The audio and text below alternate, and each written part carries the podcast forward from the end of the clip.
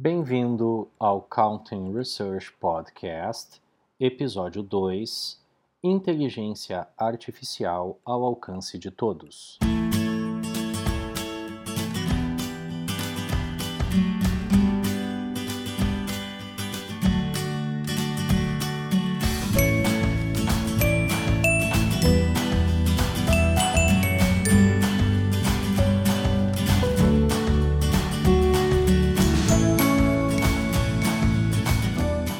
Seja bem-vindo ao Counting Research Podcast. Eu sou seu host, Dr. André Korzenowski, professor dos programas de pós-graduação em Ciências Contábeis e Engenharia de Produção e Sistemas da Unicinos.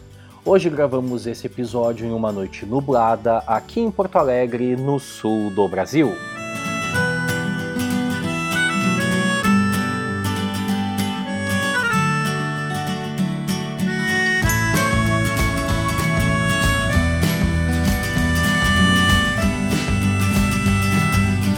Counting Research Podcast é uma iniciativa de divulgação e compartilhamento de resultados de pesquisas vinculadas aos grupos de pesquisa e programas de pós-graduação em que participo na Universidade do Vale do Rio dos Sinos. Hoje temos a companhia do professor Wagner Simões, professor dos cursos de engenharia da Cezuca e da Universidade Luterana do Brasil. Vamos começar!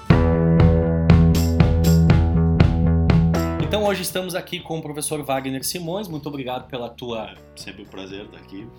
Hoje o episódio é sobre a inteligência artificial em empresas. E a gente, quando pensa em inteligência artificial, nós lembramos de filmes, robôs, Revolta das Máquinas, Exterminador do Futuro, Matrix, né? Quando a gente se propõe a uma aplicação desse tipo de inteligência artificial dentro do meio corporativo, qual é o tamanho da complexidade desse tipo de trabalho? Bom, vai ter diversos níveis de, de, complexidade diferentes, porque a inteligência artificial ela se divide em, várias, em vários blocos, digamos assim. A gente pode estar falando de processamento cognitivo, a gente pode estar falando de processamento de linguagem natural e até aos mais simples, quando a gente está falando de aprendizagem de máquina, de computação evolutiva.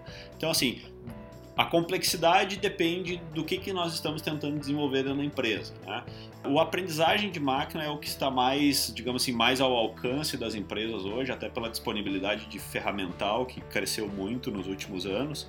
Então, empresas pequenas podem começar já a resolver problemas utilizando um pouco de inteligência artificial tranquilamente, com pouco esforço.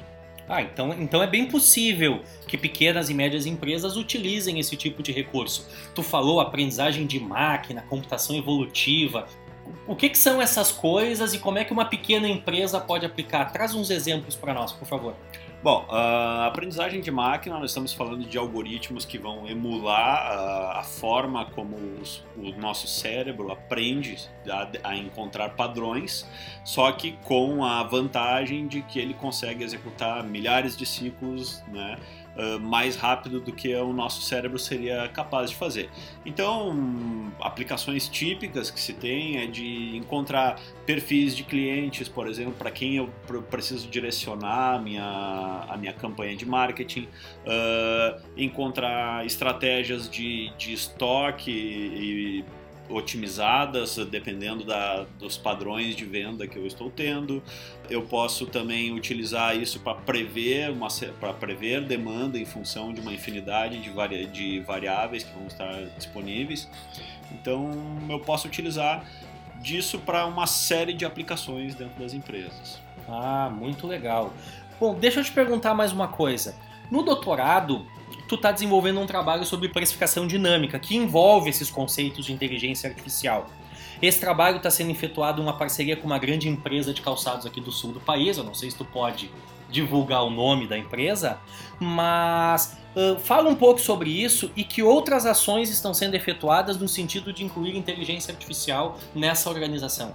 Eu estou desenvolvendo esse trabalho então de precificação dinâmica, tentando utilizar técnicas de inteligência artificial para prever o, o, melhor preço online, em tempo real, para aquele produto, de forma que eu consiga maximizar então a margem da empresa, ao mesmo tempo que se consegue manter um preço competitivo no mercado, sem que ela, sem que ela acabe, digamos assim, inibindo a, de, a demanda. Esse trabalho está sendo desenvolvido num primeiro momento ali com alguma parceria da Paquetá, né?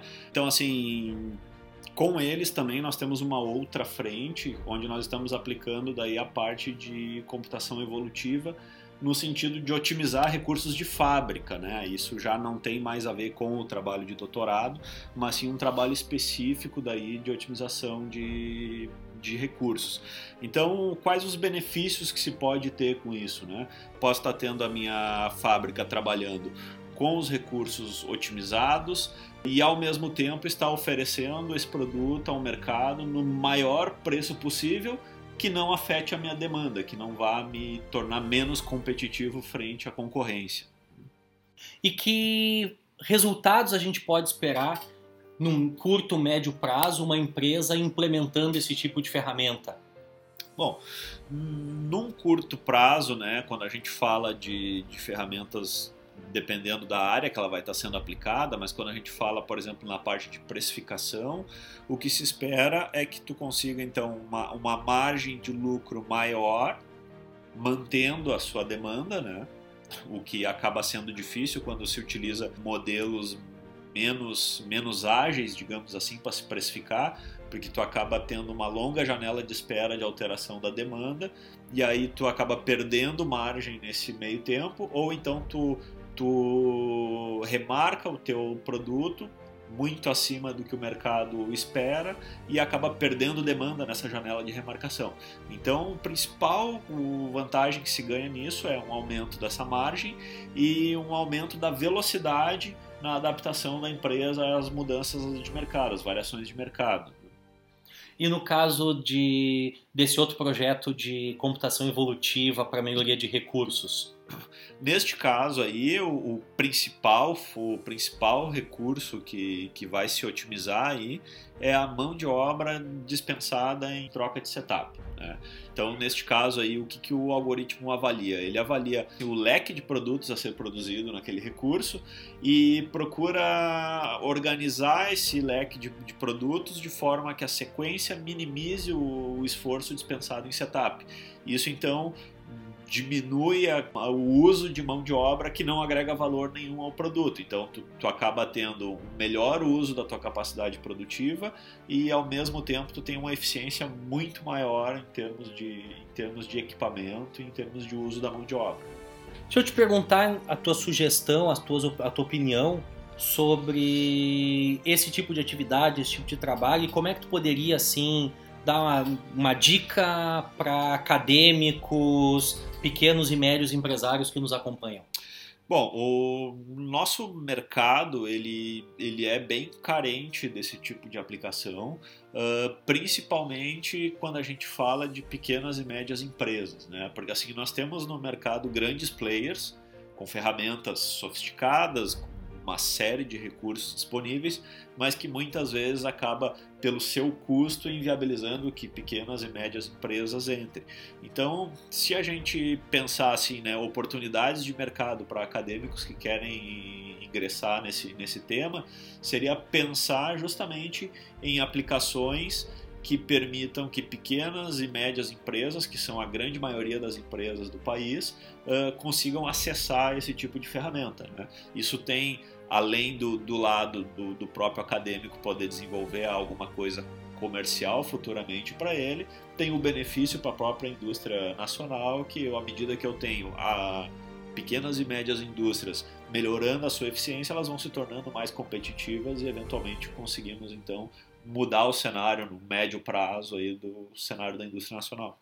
Wagner, muito obrigado pela tua participação no nosso episódio de hoje. Hoje falamos sobre inteligência artificial e possibilidade de uso em empresas pequeno e médio porte e também ganhamos aí de brinde, né, algumas dicas para os nossos acadêmicos que nos acompanham. Gostaria novamente de agradecer por tu ter se disponibilizado a participar. Sempre um prazer estar tá podendo colaborar, né? Então, estou à disposição.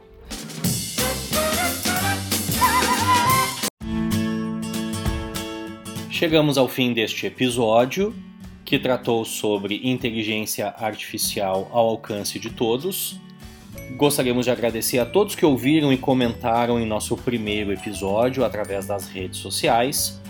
Se você deseja contribuir para este podcast, contate-me diretamente através do e-mail akorzenowski.unicinos.br. Este podcast tem roteiro, produção e edição do professor André Korzenowski, revisão da professora Tassiana Maret.